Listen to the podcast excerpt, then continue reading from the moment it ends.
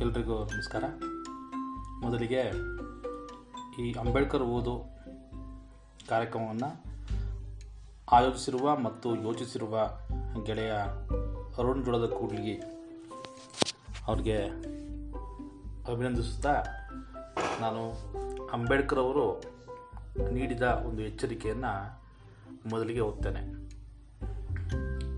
ಇದು ಡಿಸೆಂಬರ್ ಮೂವತ್ತ ಒಂದು ಸಾವಿರದ ಒಂಬೈನೂರ ಮೂವತ್ತ ಏಳರಂದು ಮಹಾರಾಷ್ಟ್ರದ ಶೋಲಾಪುರದ ಮಾತಂಗ ಸಮಾವೇಶದಲ್ಲಿ ದಲಿತ ಜಾತಿಗಳಿಗೆ ಅಂಬೇಡ್ಕರರು ನೀಡಿದ ಎಚ್ಚರಿಕೆ ಮಾತುಗಳಾಗಿವೆ ಹಾಗೂ ಇಂದಿಗೆ ತುಂಬ ಪ್ರಸ್ತುತವಾಗಿವೆ. ಆ ಕಾರಣಕ್ಕೋಸ್ಕರ ನಾನು ಈ ಅವರ ಭಾಷಣವನ್ನು ಓದೋದಕ್ಕೆ ಇಷ್ಟಪಡ್ತೀನಿ. ಈ ಭಾಷಣವನ್ನು ಟೈಮ್ಸ್ ಆಫ್ ಇಂಡಿಯಾ ಪ್ರಕಟ ಮಾಡಿತ್ತು ಸಾವಿರದ ಒಂಬೈನೂರ ಮೂವತ್ತ ಏಳು ಡಿಸೆಂಬರ್ ಮೂವತ್ತ ಒಂದರಂದು ಈ ಒಳ ಮೀಸಲಾತಿ ವಿಚಾರವಾಗಿ ಏನು ಚರ್ಚೆಗಳು ನಡೀತಾ ಇವೆ, ಅದರ ಭಾಗವಾಗಿ ಹಲವು ಮನುವಾದಿಗಳು ಮತ್ತು ಇತರೆ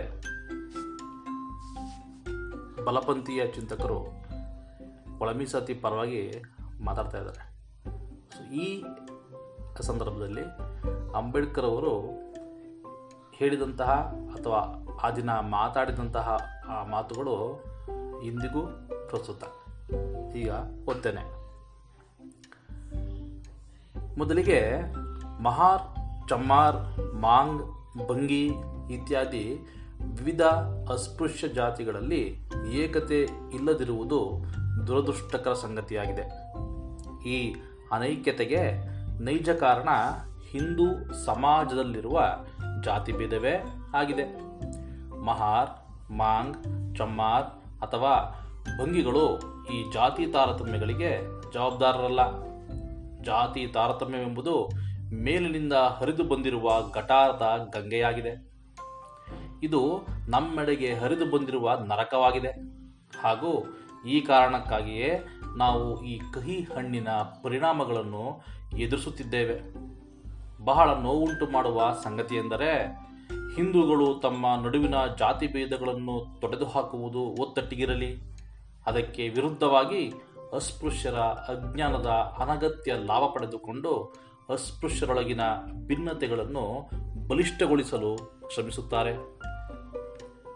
ಅವರು ಮಾಂಗ್ರನ್ನು ಬೆಂಬಲಿಸಿ ಮಹಾರರ ವಿರುದ್ಧ ಎತ್ತಿಕಟ್ಟುತ್ತಾರೆ ಚಮ್ಮಾರರನ್ನು ಬೆಂಬಲಿಸಿ ಮಹಾರ್ ಮತ್ತು ಮಾಂಗ್ರ ವಿರುದ್ಧ ಎತ್ತಿಕಟ್ಟುತ್ತಾರೆ ಅವರ ತಾರತಮ್ಯ ಸಿದ್ಧಾಂತವನ್ನು ನಮ್ಮ ಏಕತೆಯನ್ನು ತಡೆಗಟ್ಟಲು ನಮ್ಮೊಳಗೆ ಹರಡುತ್ತಾರೆ. ಆದಾಗ್ಯೂ, ಜಾತಿ ಭೇದದ ಮೂಲ ಹೊಣೆಗಾರಿಕೆಯನ್ನು ಹಿಂದೂ ಸಮಾಜವೇ ಹೊರಬೇಕು. ಆದರೆ, ನಾವು ನಮ್ಮ ಜವಾಬ್ದಾರಿಯನ್ನು ಮರೆತು ಬಿಡುವುದು ಆತ್ಮಹತ್ಯಾಕಾರಿಯಾಗುತ್ತದೆ ನಮ್ಮೊಳಗಿನ ಜಾತಿ ಭೇದವನ್ನು ತೊರೆದು ಹಾಕಬೇಕಾದ್ದು ಹಾಗೂ ಜಾತಿ ತಾರತಮ್ಯ ಸಿದ್ಧಾಂತವನ್ನು ನಮ್ಮೊಳಗೆ ನುಸುಳದಂತೆ ತಡೆಗಟ್ಟಬೇಕಾಗಿರುವುದು ನಮ್ಮ ಆದ್ಯ ಕರ್ತವ್ಯವಾಗಿದೆ. ಇದನ್ನು ಸಾಧಿಸದೆ ನಾವು ಏಳಿಗೆ ಹೊಂದುವುದು ಅಸಾಧ್ಯ. ಮಹಾ ಮತ್ತು ಮಾಂಗ್ ಇತ್ಯಾದಿಗಳ ನಡುವೆ ಇರುವ ಅಂತರ್ಜಾತಿ ವಿವಾಹ ನಿಷೇಧ ಮತ್ತು ಅಂತರ್ಭೋಜನ ನಿರ್ಬಂಧವನ್ನು ಸಂಪೂರ್ಣವಾಗಿ ತೊಡೆದು ಹಾಕಬೇಕಿದೆ. ನಾವು ನಮ್ಮ ಜಾತಿ ಪ್ರತಿಷ್ಠೆಗಳಿಗೆ ಅಂಟಿಕೊಂಡರೆ ನಮ್ಮ ಮೇಲಿನ ಅನ್ಯಾಯಗಳ ವಿರುದ್ಧ ಹೋರಾಡುವುದು ಅಸಾಧ್ಯ. ಇದು ಸುಮಾರು ಸಾವಿರದ ಒಂಬೈನೂರ ಮೂವತ್ತ ಏಳರಲ್ಲಿ ಅಂಬೇಡ್ಕರ್ ಅವರು ದಲಿತರಿಗೆ ನೀಡಿರುವ ಎಚ್ಚರಿಕೆ, ಇಂದಿಗೆ ಖಂಡಿತವಾಗಲೂ ಅತ್ಯಂತ ಪ್ರಸ್ತುತ ಅಂತ ನಾನು ಓದಿದೆ ಇನ್ನು ಎರಡನೇ ಅವರ ಒಂದು ಪತ್ರವನ್ನು ಓದೋದಕ್ಕೆ ಇಷ್ಟಪಡ್ತೀನಿ ಸ್ನೇಹಿತರೆ. ಅಂಬೇಡ್ಕರ್ ಅವರ ಐವತ್ತೈದನೇ ಜಯಂತಿಗೆ ಜೈ ಭೀಮ್ ಸಂಘಟನೆ ಅಂತ ಚೆನ್ನೈಯಿಂದ ಒಂದು ಸಂದೇಶವನ್ನು ಕಳಿಸ್ಕೊಡಿ ನಮಗೆ ಅಂತ ಅವರು ಕೇಳ್ಕೋತಾರೆ. ಆಗ ಅಂಬೇಡ್ಕರ್ ಅವರು ಆ ಸಂದೇಶವನ್ನು ಪತ್ರದ ಮೂಲಕನೇ ಬರೀತಾರೆ. ಈ ಈ ಪತ್ರದ ವಿಶಿಷ್ಟತೆ ಏನಪ್ಪ ಅಂತಂದರೆ, ಒಂದು ದೇಶ, ಒಂದು ಭಾಷೆ, ಒಂದೇ ನಾಯಕ, ಒಂದೇ ಧರ್ಮ, ಈ ರೀತಿ ನಮ್ಮ ದೇಶದಲ್ಲಿ ಈಗ ಆಲೋಚನೆ ಏನು ಉಂಟಾಗಿದೆ ಇಂಥ ಸಂದರ್ಭದಲ್ಲಿ ಅಂಬೇಡ್ಕರ್ ಅವರು ಅದನ್ನು ಹೇಗೆ ಅಂದೇ ವಿರೋಧಿಸಿದ್ದಾರೆ, ಮತ್ತು ಅದೆಷ್ಟು ಅಪಾಯ ನೀಡುತ್ತೆ, ಒಬ್ಬ ನಾಯಕನ ಆರಾಧನೆ ಮಾಡೋದು ಎಷ್ಟು ನಮಗೆ ಅಪಾಯವನ್ನು ಉಂಟು ಮಾಡುತ್ತೆ, ಅದು ಪ್ರಜಾಪ್ರಭುತ್ವವೇ ಅಂತ ಅವರು ಆ ಪತ್ರದಲ್ಲಿ ಬರೀತಾರೆ. ಆ ಪೂರ್ಣ ಪಾಠವನ್ನು, ಆ ಪೂರ್ಣ ಪತ್ರ, ಪತ್ರವನ್ನು ನಾನು ನಿಮಗೆ ಓದ್ತೀನಿ ಸ್ನೇಹಿತರೆ. ಅಂಬೇಡ್ಕರ್ ಹೇಳ್ತಾರೆ, ವಿಷಾದದ ಸಂಗತಿ ಎಂದರೆ ಭಾರತದಲ್ಲಿ ರಾಜಕೀಯ ನಾಯಕನನ್ನು ಒಬ್ಬ ಪ್ರವಾದಿಯನ್ನಾಗಿ ಪರಿಗಣಿಸುವ ಪ್ರವೃತ್ತಿ ದಿನದಿಂದ ದಿನಕ್ಕೆ ಬೆಳೆಯುತ್ತಲೇ ಇದೆ. ಪರಿಣಾಮವಾಗಿ ಭಾರತದ ಉದ್ದಗಲಕ್ಕೂ ರಾಜಕೀಯ ಮುಖಂಡರು ಚಕ್ಕನೆ ಪ್ರವಾದಿಯ ಗದ್ದುಗೇರಿ ಏರುತ್ತಿದ್ದಾರೆ. ಭಾರತದ ಹೊರಗಾದರೂ ಜನರು ತಮ್ಮ ತಮ್ಮ ಪ್ರವಾದಿಗಳ ಜಯಂತಿಯನ್ನು ಮಾತ್ರ ಆಚರಿಸುತ್ತಾರೆ. ಕೇವಲ ಭಾರತದಲ್ಲಿ ಮಾತ್ರ ರಾಜಕಾರಣಿ ಹಾಗೂ ಪ್ರವಾದಿಗಳ ಜಯಂತಿಯನ್ನು ವೈಭವೋಪೇತವಾಗಿ ನಿವ್ವಳ ಸಮಭಾವದಿಂದ ಆಚರಿಸಲಾಗುತ್ತಿದೆ. ಇದೊಂದು ತೀರ ದಯನೀಯ ಸಂಗತಿ. ವೈಯಕ್ತಿಕವಾಗಿ ಜನ್ಮೋತ್ಸವದ ಆಚರಣೆಗಳನ್ನು ನಾನು ಇಷ್ಟಪಡುವುದೇ ಇಲ್ಲ. ನಾನೊಬ್ಬ ಪಕ್ಕಾ ಪ್ರಜಾಪ್ರಭುತ್ವವಾದಿ. ಹಾಗಾಗಿ ವ್ಯಕ್ತಿ ಪೂಜೆ ನನಗೆ ಎಳ್ಳಷ್ಟೂ ಸೇರದು.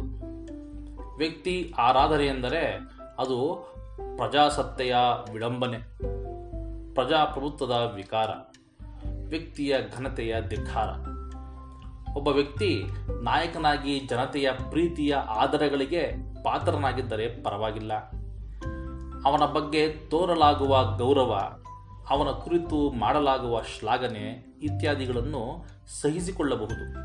ಆದರೆ ಅದು ಅಷ್ಟಕ್ಕೆ ನಿಲ್ಲಬೇಕು. ಅದರಿಂದ ಆ ಮುಖಂಡನಿಗೂ ಒಳಿತು. ಇದಕ್ಕೆ ಬದಲಾಗಿ ನೇತಾರನನ್ನು ಎತ್ತಿ ಆಕಾಶಕ್ಕೇರಿಸಿ ಆರಾಧಿಸುವುದು ಖಂಡಿತವಾಗಿಯೂ ಸರಿಯಲ್ಲ. ಸಾಧುವೂ ಅಲ್ಲ. ಇದನ್ನೆಂದೂ ಒಪ್ಪಲಾಗದು. ಒಂದರ್ಥದಲ್ಲಿ ಇದು ಇಬ್ಬರ ರೀತಿ ನೀತಿಗಳನ್ನು, ಘನತೆ ಗೌರವಗಳನ್ನು ಮಣ್ಣಿಗೂ, ಮಣ್ಣುಗೂಡಿಸುತ್ತದೆ. ಮರ್ಯಾದೆಯನ್ನು ಕಳಗಿಸುತ್ತದೆ. ಇದು ಅಂಬೇಡ್ಕರ್ ಅವರು ಬಂದಂತಹ ಪತ್ರದ ಒಂದು ಭಾಗ ಸ್ನೇಹಿತರೆ ಮತ್ತೊಮ್ಮೆ ಎಲ್ರಿಗೂ ಅಂಬೇಡ್ಕರ್ ಓದು ಕಾರ್ಯಕ್ರಮದಲ್ಲಿ ಭಾಗವಹಿಸಿರುವ ಎಲ್ರಿಗೂ ಧನ್ಯವಾದಗಳನ್ನ ಹೇಳ್ತಾ ನಾನು ಮಾತು ಮುಗಿಸ್ತೇನೆ.